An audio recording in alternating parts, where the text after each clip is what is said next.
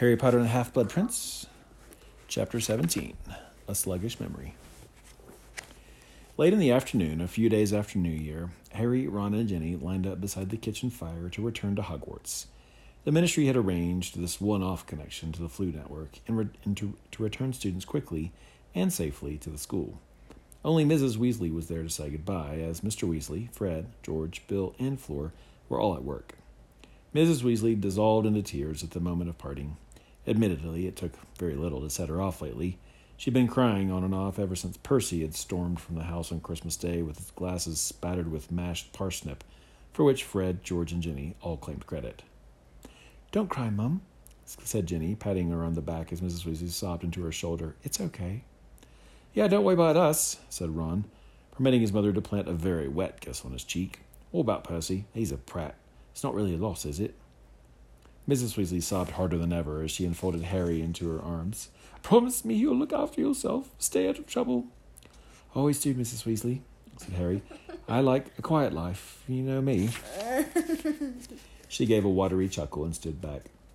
"Be good, then, all of you." Harry stepped into the emerald fire and shouted, "Hogwarts!"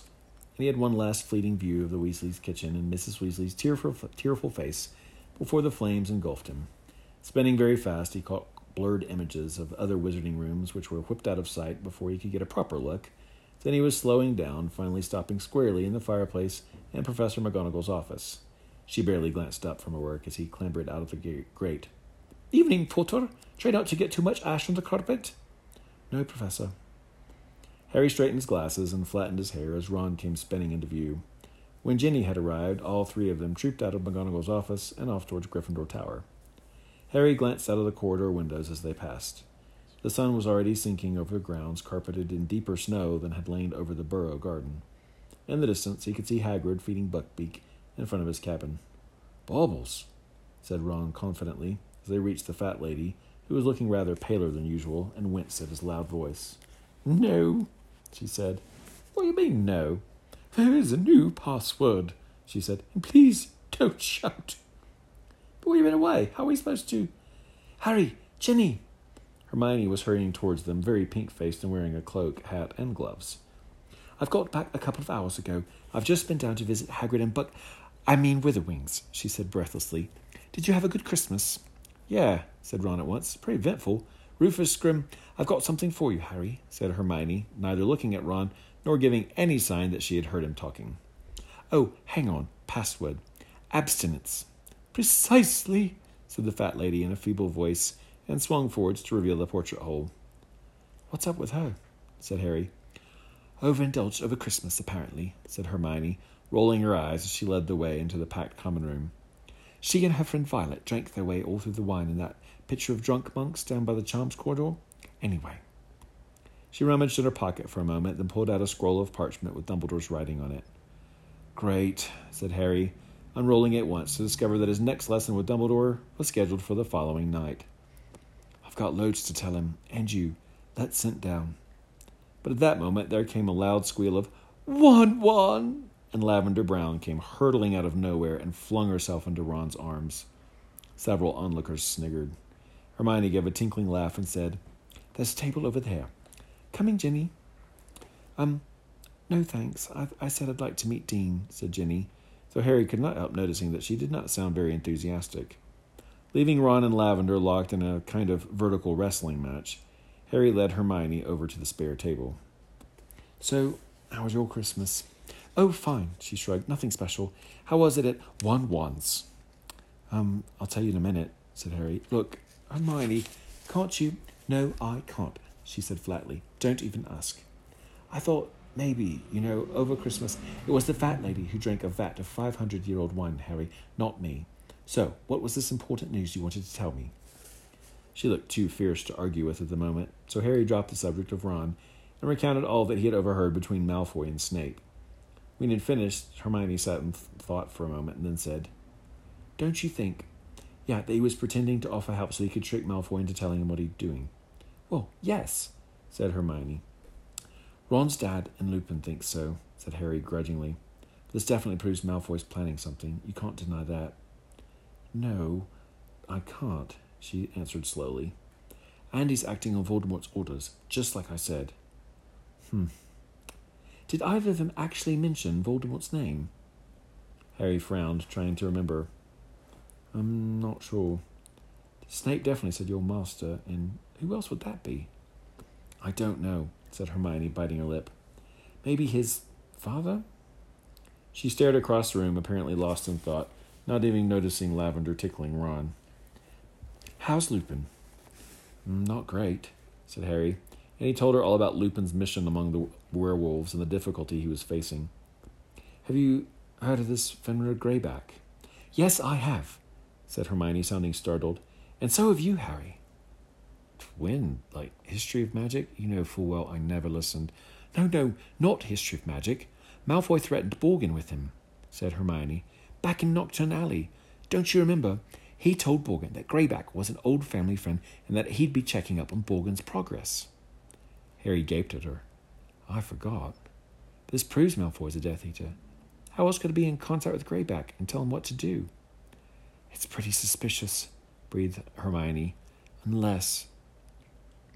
Oh, come on, said Harry in exasperation. You can't get round this one. Well, there is the possibility that it was an empty threat. You're unbelievable, you are, said Harry, shaking his head. We'll see who's right. You'll be eating your words, Hermione, just like the Ministry. Oh, yeah, I had a row with Rufus Scrimgeour as well. The rest of the evening passed amicably, with both of them abusing the Minister of Magic. For Hermione, like Ron, thought that after all the Ministry had put Harry through the previous year, they had a great nerve asking him for help now. The new term started next morning with a pleasant surprise for the sixth years. A large sign had been pinned to the common room notice boards overnight. Apparition lessons. If you are 17 years of age or turn 17 on the 31st of August, you are eligible for a 12-week course of apparition lessons from a Ministry of Magic apparition instructor. Please sign below if you would like to participate. Cost 12 galleons. Harry and Ron joined the crowd that was jostling underneath the notice and taking it in turns to write their names underneath. Ron was just taking out his quill to sign after Hermione when Lavender crept up behind him, slipped her hands over his eyes, and shrilled, "Guess who won?" Harry turned to see Hermione stalking off. He caught up with her, having no wish to stay behind with Ron and Lavender. But to his surprise, Ron caught up with him, only a little way beyond the portrait hole, his ears bright red and his expression disgruntled. Without a word, Hermione sped up to talk with Neville. "So, apparition," said Ron, his tone making perfectly plain that Harry was not to mention what had just happened. "She'll be a laugh, eh?" "I don't know," said Harry. "Maybe it's better when you do it yourself. I didn't enjoy it much when Dumbledore took me along for the ride." "Oh, I forgot you'd already done it. I better pass my first test this first time," said Ron, looking anxious. "Fred and George did." "Yeah, but Charlie failed, though, didn't he?" "Yeah, but Charlie's bigger than me." Ron held his arms out from his body as though he were a gorilla. "So Fred and George didn't go on about it much. Not to his face, anyway." "When can we take the actual test?" "Soon as we're 17. That's only March for me." "Yes, but you wouldn't be able to apparate in here, not in the castle." "Not the point, is it? Everyone would know I could apparate if I wanted." Ron was not the only one to be excited at the prospect of apparition. All that day there was much talk about the forthcoming lessons. A great deal of store was set by being able to vanish and reappear at will. "How cool will that be when we can just..." Seamus clicked his fingers to indicate disappearance. "My cousin Fergus does it just to annoy me. You wait till I can do it when I get back. He'll never have another peaceful moment." Lost in visions of this happy prospect, he flicked his wand a little too enthusiastically, so that instead of producing a fountain of pure water that was the object of that day's charmed lessons, he let out a hose-like jet that ricocheted off the ceiling and knocked Professor Flitwick flat on his face. "Harry's already apparated," Ron told a slightly abashed Seamus after Professor Flitwick had dried himself off with a wave of his wand and set Seamus lines. "I am a wizard, not a baboon brandishing a stick." "Someone took him. Sidelong apparition, you know." "Whoa," whispered Seamus, and he, Dean, and Neville put their heads a little closer to hear what apparition felt like. For the rest of the day, Harry was besieged with requests from all the other sixth years to describe the sensation of apparition. All of them seemed awed, rather than put off, when he told them how uncomfortable it was, and he was still answering detailed questions at 10 to 8 that evening when he was forced to lie and say that he needed to return a book to the library so as to escape in time for his lesson with Dumbledore. The lamps in Dumbledore's office were lit, the portraits of previous headmasters were snoring gently in their frames, and the Pensieve was ready upon the desk once more. Dumbledore's hands lay on either side of it. The right one, as blackened and burned, was looking as ever. It did not seem to have healed at all, and Harry wondered, for perhaps the 100th time, what had caused such a distinctive injury, but did not ask. Dumbledore had said that he would know eventually, and there was, in any case, another subject he wanted to discuss. But before Harry could say anything about Snape and Malfoy, Dumbledore spoke. "I hear that you met the Ministry of Magic over Christmas." "Yes," said Harry. "He's not very happy with me." "No," sighed Dumbledore. "He's not very happy with me either. We must not try to sink beneath our anguish, Harry, but battle on." Harry grinned. "He wanted me to tell the wizarding community that the Ministry's doing a wonderful job." Dumbledore smiled. "It was Fudge's idea originally, you know. During his last days in office, when he was trying desperately to cling to his post, he sought a meeting with you, hoping that you would give him your support." "After everything Fudge did last year," said Harry angrily. "After Umbridge." "I told Cornelius there was no chance of it, but the idea did not die when he left the office. Within hours of Scrimgeour's appointment we met, and he demanded that I arrange a meeting with you." "So that's why you argued?" Harry blurted out. "It was in the Daily Prophet." "The Prophet is bound to report the truth occasionally," said Dumbledore, "if only accidentally. Yes, that was why we argued. Well, it appears that Rufus has found a way to corner you at last." "He accused me of being Dumbledore's man through and through." "How very rude of him." "I told him I was." Dumbledore opened his mouth to speak, and then closed it again. Behind Harry, Fawkes the Phoenix let out a slow, low, musical cry. To Harry's intense embarrassment, he suddenly realized that Dumbledore's bright blue eyes looked rather watery, and he stared hastily down at his own knees. When Dumbledore spoke, however, his voice was quite steady. "I am very touched, Harry." "Scrimgeour wants to know where you go when you're not at Hogwarts," said Harry, still looking fixedly at his knees. "Yes, he is very nosy about that," said Dumbledore, now sounding cheerful, and Harry thought it safe to look up again. "He's even attempted to have me followed. Amusing, really. He said Dawlish to tell me. It wasn't kind. I've already been forced to jinx Dawlish once. I did it again with the greatest regret." "So they still don't know where you go?" asked Harry, hoping for more information on this intriguing subject, but Dumbledore merely smiled over the top of his half-moon spectacles. "No, they do not. The time is not quite right for you to know either. Now, I suggest we press on, unless there's anything else." "Actually, there is, sir," said Harry. "It's about Malfoy and Snape." "Professor Snape, Harry?" Yes, sir. I overheard them talking during Professor Slughorn's party. Well, I followed them, actually." Dumbledore listened to Harry's story with an impassive face. When Harry had finished, he did not speak for a few moments, then said, "Thank you for telling me this, Harry, but I suggest that you put it out of your mind. I do not think that it is of great importance." "Not of great importance?" repeated Harry incredulously. "Professor, did you not understand?" "Yes, Harry. I am blessed as I am with extraordinary brain power. I understood everything that you told me," said Dumbledore, a little sharply. "I think you might even consider the possibility that I understood more than you did. Again, I am glad that you've confided in me, but let me assure you that you've not told me anything that causes me disquiet." Harry sat in seething silence, glaring at Dumbledore. What was going on? Did this mean that Dumbledore had indeed ordered Snape to find out what Malfoy is doing? In which case, he had already heard everything Harry had just told him from Snape? Or was he really worried by what he had heard and pretending not to be? "So, sir," said Harry, in what he hoped to be a polite, calm voice, "you definitely still trust—" "I've been tolerant enough to answer that question already," said Dumbledore, but he did not sound very tolerant anymore. "My mind has not changed." "I should think not," said a snide voice. Phineas Nigellus was evidently only pretending to be asleep. Dumbledore ignored him. "And now, Harry, I must insist that we press on. I have more important things to discuss with you this evening." Harry sat there feeling mutinous. How would it be if he refused to permit the change of subject, if he insisted upon arguing the case against Malfoy? As though he had read Harry's mind, Dumbledore shook his head.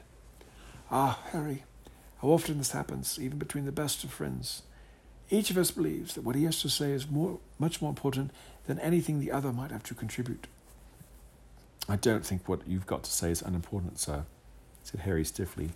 Well, you are quite right, because it is not, said Dumbledore briskly. I have two more memories to show you this evening, both obtained with enormous difficulty. The second of them is, I think, the most important I have collected. Harry did not say anything to this. He still felt angry at the reception that his confidences had received, but could not see what was to be gained by arguing further. So, said Dumbledore in a ringing voice, we meet this evening to continue the tale of Tom Riddle, whom we left last lesson poised on the threshold of his years at Hogwarts. You remember how excited he was to hear that he was a wizard, that he refused my company on a trip to Diagon Alley, and that I, in turn, warned him against continued thievery when he arrived at school. Well, the start of the school year arrived, and with it came Tom Riddle, a quiet boy in his second-hand robes, who lined up with the other first years to be sorted. He was placed in Slytherin House almost the moment the sorting hat touched his head, continued Dumbledore, waving his blackened hand towards the shelf over his head where the sorting hat sat, ancient and unmoving. How soon Riddle learned that the famous founder of the house could talk to snakes, I do not know. Perhaps that very evening. The knowledge could have only excited him and increased his sense of self-importance. However, if he was frightening or impressing fellow Slytherins with displays of Parseltongue in their common room, no hint of it reached the staff. He showed no sign of outward arrogance or aggression at all. As an unusually talented and very good-looking orphan, he naturally drew attention and sympathy from the staff almost from the moment of his arrival. He seemed polite, quiet, and thirsty for knowledge. Nearly all were most favourably impressed by him. Didn't you tell them, sir, what he'd been like when you met him at the orphanage? Asked Harry. No, I did not. Though he had shown no hint of remorse, it was possible that he felt sorry for how he had behaved before and was resolved to turn over a fresh leaf. I chose to give him that chance. Dumbledore paused and looked inquiringly at Harry, who had opened his mouth to speak. Here again was Dumbledore's tendency to trust people in spite of overwhelming evidence that they did not deserve it. But then Harry remembered something. But you really didn't trust him, did you, sir? He told me. The riddle who came out of the diary said, Dumbledore never seemed to like me as much as the other teachers did. Let us say that I did not take it for granted that he was trustworthy, said Dumbledore. I had, as I have already indicated, resolved to keep a very close eye upon him, and so I did. I cannot pretend that I gleaned a great deal from my observations at first. He was very guarded with me. He felt, I am sure, that in the thrill of discovering his true identity, he had told me a little too much. He was careful never to reveal as much again, and he could not take back what he had let slip in his excitement, nor what Mrs. Cole had confided in me. However, he had the sense never to try and charm me as he charmed so many of his colleagues. As he moved up the school, he gathered about him a group of dedicated friends. I call them that, for want of a better term, although, as I have already indicated, Riddle undoubtedly felt no affection for any of them. This group had a kind of dark glamour within the castle. They were a motley connection, a mixture of the weak seeking protection, the ambitious seeking some shared glory, and the thuggish gravitating towards a leader who could show them more refined forms of cruelty. In other words, they were the forerunners of the Death Eaters, and indeed some of them became the first Death Eaters after leaving Hogwarts. Rigidly controlled by Riddle, they were never detected in open wrongdoing, though their 7 years at Hogwarts were marked by a number of nasty incidents to which they were never quite satisfactorily linked. The most serious of which was, of course, the opening of the Chamber of Secrets, which resulted in the death of a girl. As you know, Hagrid was wrongly accused of that crime. I have not been able to find many memories of Riddle at Hogwarts, said Dumbledore, placing his withered hand on the Pensieve. Few who knew him then are prepared to talk about it. They are too terrified. What I know I found out after he left Hogwarts, after much painstaking effort, after tracing those few who could be tricked into speaking, after searching old records and questioning muggle and wizarding witnesses alike. Those whom I could persuade to talk told me that Riddle was obsessed with his parentage. This is understandable, of course. He had grown up in an orphanage and naturally wished to know how he had came to be there. It seems that he searched in vain for some trace of Tom Riddle Sr. on the shields in the trophy room, on the lists of prefects in the old school records, even in the books of wizarding history. Finally, he was forced to accept that his father had never set foot in Hogwarts. I believe that it was then that he dropped the name forever, assuming the identity of Lord Voldemort, began his investigations into his previously despised mother's family, the woman whom, you will remember, he had thought could not be much of a witch if she had succumbed to the shameful human weakness of death. All he had to go upon was the single name Marvolo, which he knew from those who ran the orphanage had been his mother's father's name. Finally, after painstaking research through old books of wizarding families, he discovered the existence of Slytherin's surviving line. In the summer of his 16th year, he left the orphanage, to which he returned annually and set off to find his Gaunt relatives. And now, Harry, if you'll stand. Dumbledore rose, and Harry saw that he was again holding a small crystal bottle filled with swirling, pearly memory. "I was very lucky to collect this," he said, as he poured the gleaming mass into the Pensieve, "as you will understand when we have experienced it. Shall we?" Harry stepped into the stone basin and bowed immediately until his face sank into the surface of the memory. He felt this familiar sensation of falling through nothingness and then landed upon a dirty stone floor in almost total darkness. It took him several seconds to recognize the place, by which time Dumbledore had landed beside him. The Gaunt's house was now more indescribably filthy than anywhere Harry had ever seen. The ceiling was thick with cobwebs, the floor coated in grime. Moldy and rotting food lay upon the table amidst a mass of crusted pots. The only light came from a single guttering candle placed at the feet of a man with hair and beard so overgrown, Harry could see neither eyes nor mouth. He was slumped in an armchair by the fire. Harry wondered for a moment whether he was dead. But then came a loud knock at the door, and the man jerked awake, raising a wand in his right hand and a short knife in his left. The door creaked open. There on the threshold, holding an old-fashioned lamp, stood a boy Harry recognized at once. Tall, pale, dark-haired, and handsome. The teenage Voldemort. Voldemort's eyes moved slowly round the hovel and then found the man in the armchair. For a few seconds, they looked at each other, then the man staggered upright, the many empty bottles at his feet clankering and tinkling along the floor. "You!" he bellowed. "You!" And he hurtled drunkenly at Riddle, wand and knife held aloft. "Stop!" Riddle spoke in Parseltongue. The man skidded into the table, sending moldy pots crashing to the floor. He stared at Riddle. There was a long silence while they contemplated each other. The man broke it. "You speak it." "Yes, I speak it," said Riddle.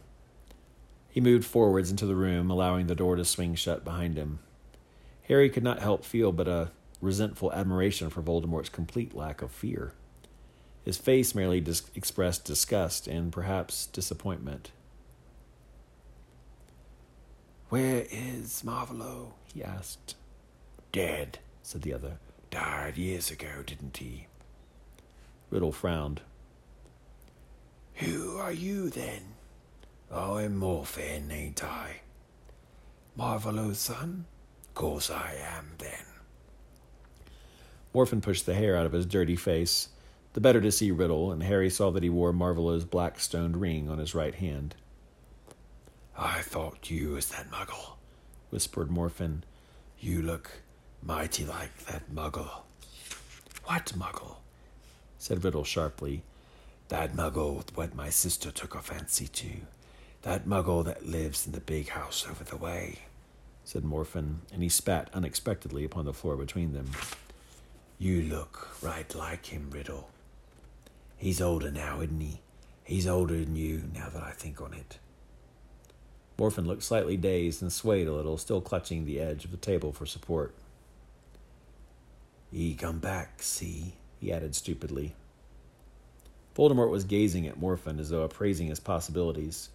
Now he moved a little closer and said, "Riddle came back." He left. "He left her here, serve her right, marrying filth," said Morfin, spitting on the floor again. "Robbed us, mind, before she ran off. Where's the locket, eh? Where's Slytherin's locket? Voldemort did not answer. Morfin was working himself into a rage again. He brandished his knife and shouted, "Dishonored us, she did, that little slut.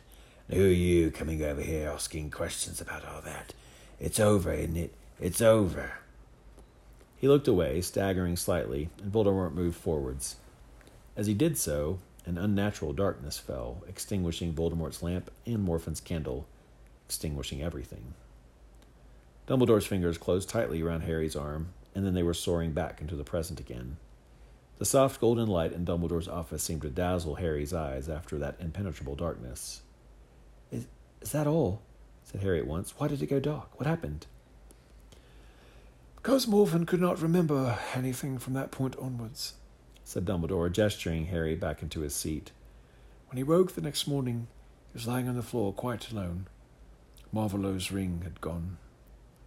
Meanwhile, in the village of Little Hangleton, a maid was running along the high street, screaming that there were 3 bodies lying in the drawing-room of the big house, Tom Riddle Sr.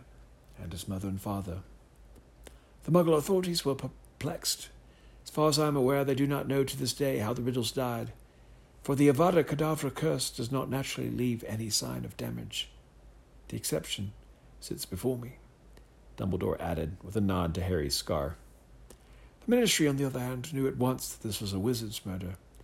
They also knew that a convicted Muggle hater lived across the valley from the Riddle House, a Muggle hater who had already been imprisoned once for attacking one of the murdered people. So the Ministry called upon Morfin. They did not need to question him, to use Veritaserum or Legilimency. He admitted to the murder on the spot, giving details only the murderer could know. He was proud, he said, to have killed the Muggles, had been awaiting his chance all these years. He handed over his wand, which was proved at once to have been used to kill the Riddles, and he permitted himself to be led off to Azkaban without a fight. All that disturbed him was the fact that his father's ring had disappeared. 'He'll kill me for losing it,' he told his captors over and over again. 'He'll kill me for losing his ring.' And that, apparently, was all he ever said again. He lived out the remainder of his life in Azkaban, lamenting the loss of Marvolo's last heirloom, and is buried beside the prison along the other poor souls who have expired within their walls." "So Voldemort stole Morfin's wand and used it," said Harry, sitting up straight. "That's right," said Dumbledore. "We have no memories to show us this, but I think we can be fairly sure what happened. Voldemort stupefied his uncle, took his wand, proceeded across the valley to the big house over the way. There he murdered the Muggle man who had abandoned his witch mother, and, for good measure, his Muggle grandparents, thus obliterating the last of the unworthy Riddle line and revenging himself upon the father who never wanted him. Then he returned to the Gaunt hovel, performed the complex bit of magic that would implant a false memory in his uncle's mind, laid Morfin's wand beside its unconscious owner, pocketed the ancient ring he wore, and departed." "And Morfin never realized that he hadn't done it?" "Never," said Dumbledore. "He gave, as I say, a full and boastful confession." "But he had this real memory in him all the time?" "Yes, but it took a great deal of skilled legitimacy to coax it out of him," said Dumbledore. "And why should anybody delve further into Morfin's mind when he already confessed to the crime? However, I was able to secure a visit to Morfin in the last weeks of his life, by which time I was attempting to discover as much as I could about Voldemort's past. I extracted this memory with difficulty. When I saw what it contained, I attempted to use it to secure Morfin's release from Azkaban. Before the Ministry reached their decision, however, Morfin had died." "But how come the Ministry didn't realize that Voldemort had done all this to Morfin?" Harry asked angrily. "He was underage at the time, wasn't he? I thought they could detect underage magic." "You are quite right. They can detect magic, but not the perpetrator. You remember that you were blamed by the Ministry for the hover charm that was, in fact, cast by Dobby," growled Harry. This injustice still rankled. "So if you're underage and you do magic inside an adult witch or wizard's house, the Ministry won't know?" "They will certainly be unable to tell who performed the magic," said Dumbledore, smiling slightly at the look of great indignation on Harry's face. "They rely on witch and wizard parents to enforce their offspring's obedience while within their walls." "Well, that's rubbish," snapped Harry. "Look what happened here. Look what happened to Morfin." "I agree. Whatever Morfin was, he did not deserve to die as he did, blamed for murders he had not committed. But it is getting late, and I want you to see this other memory before we part." Dumbledore took from an inside pocket another crystal vial, and Harry fell silent at once, remembering that Dumbledore had said it was the most important one he had collected. Harry noticed that the contents proved difficult to empty into the Pensieve, as though they had congealed slightly. Did memories go off? "This will not take long," said Dumbledore when he had finally emptied the vial. "We shall be back before you know it. Once more into the Pensieve, then." And Harry fell again into the silver surface, landing this time right in front of a man he recognized at once. It was a much younger Horace Slughorn. Harry was so used to him, bald, that he found the sight of Slughorn with thick, shiny, straw-colored hair quite disconcerting. It looked as though he had had his head thatched, as though there was already a shiny, galleon-sized bald patch on his crown. His mustache, less massive than it was these days, was gingery blonde. He was not quite as rotund as the Slughorn Harry knew, though there were golden buttons on his richly embroidered waistcoat were taking a fair amount of strain. His little feet, resting upon a velvet poof, he was sitting well back in a comfortable winged armchair, one hand grasping a small glass of wine, the other searching through a box of crystallized pineapple. Harry looked around as Dumbledore appeared right beside him and saw that they were standing in Slughorn's office. Half a dozen boys were sitting around Slughorn, all on harder or lower seats than his, and all in their mid-teens. Harry recognized Riddle at once. He was the most handsome face, and he looked the most relaxed of all the boys. His right hand lay negligently upon the arm of the chair. With a jolt, Harry saw that he was wearing Marvolo's gold and black ring. He had already killed his father. "Sir, is it true that Professor Merrythought is retiring?" Riddle asked. Tom, couldn't. "If I knew, I couldn't tell you," said Slughorn, wagging a reproving, sugar-covered finger at Riddle, though ruining the effect slightly by winking. "I must say, I'd like to know where you got your information, boy. More knowledge than half the staff you are." Riddle smiled. The other boys laughed and cast him admiring looks. "What with your uncanny ability to know things you shouldn't, and your careful flattery of all the people who matter. Thank you for the pineapple, by the way. You're quite right. It is my favorite." As several of the boys tittered, something very odd happened. The whole room was suddenly filled with a thick white fog, so that Harry could see nothing but the face of Dumbledore, who was standing beside him. Then Slughorn's voice rang out through the mist, unnaturally louder. "You'll go wrong, my boy. Watch my words." The fog cleared as suddenly as it had appeared, and yet nobody made any allusion to it, nor did anybody look as though anything unusual had just happened. Bewildered, Harry looked around at a small golden clock standing upon Slughorn's desk, chimed 11:00. "Good gracious, is that time already?" said Slughorn. "Better getting along, boys, or we'll all be in trouble. Strange, I want your essay by tomorrow, or it's detention. Same goes for you, Avery." Slughorn pulled himself out of his armchair and carried his empty glass over to his desk as the boys filed out. Riddle, however, stayed behind. Harry could tell that he had dawdled deliberately, wanting to be the last in the room with Slughorn. "Look sharp, Tom," said Slughorn, turning around and finding him still present. "Don't want to be caught out of bed, out of hours, you being a prefect." "Sir, I wanted to ask you something." "Ask away then, my boy, ask away." "Sir, I wondered what you know about Horcruxes." And it happened all over again. The dense fog filled the room so that Harry could not see Slughorn or Riddle at all, only Dumbledore, smiling serenely beside him. Then Slughorn's voice boomed out again, just as it had done before. "I don't know anything about Horcruxes, and I wouldn't tell you if I did. Now get out of here once. Don't let me catch you mentioning them again." "Well, that's that," said Dumbledore placidly beside Harry. "Time to go." And Harry's feet left the floor to fall, seconds later, back to the rug in front of Dumbledore's desk. "That's all there is," said Harry blankly. Dumbledore had said that this was the most important memory of all, but he could not see what was so significant about it. Admittedly, the fog and the fact that nobody seemed to have noticed it was odd, but other than that, nothing seemed to have happened except that Riddle had asked a question and failed to get an answer. "As you might have noticed," said Dumbledore, reseating himself behind his desk, "that memory has been tampered with." "Tampered with?" repeated Harry, sitting back down too. "Certainly. Professor Slughorn has meddled with his own recollections.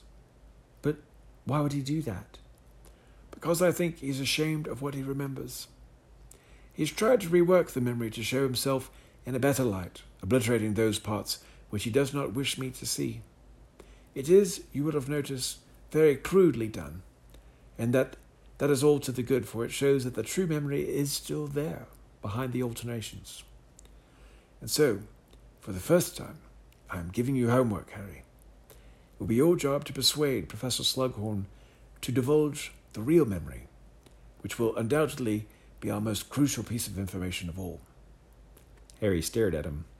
But surely, sir, he said, keeping his voice as respectful as possible, you don't need me. You could use Legilimency or Veritaserum. Professor Slughorn is an extremely able wizard who will be able to expect both, said Dumbledore. He is much more accomplished at occlumency than poor Morfin Gaunt, and I would be astonished if he had not carried out an antidote to Veritaserum with him ever since I coerced him into giving me this travesty of a recollection. No, I think it would be foolish to attempt to wrest the truth from Professor Slughorn by force, and might do much more harm than good. I do not wish him to leave Hogwarts. However, he has weaknesses like the rest of us, and I believe that you are one person who might be able to penetrate his defences.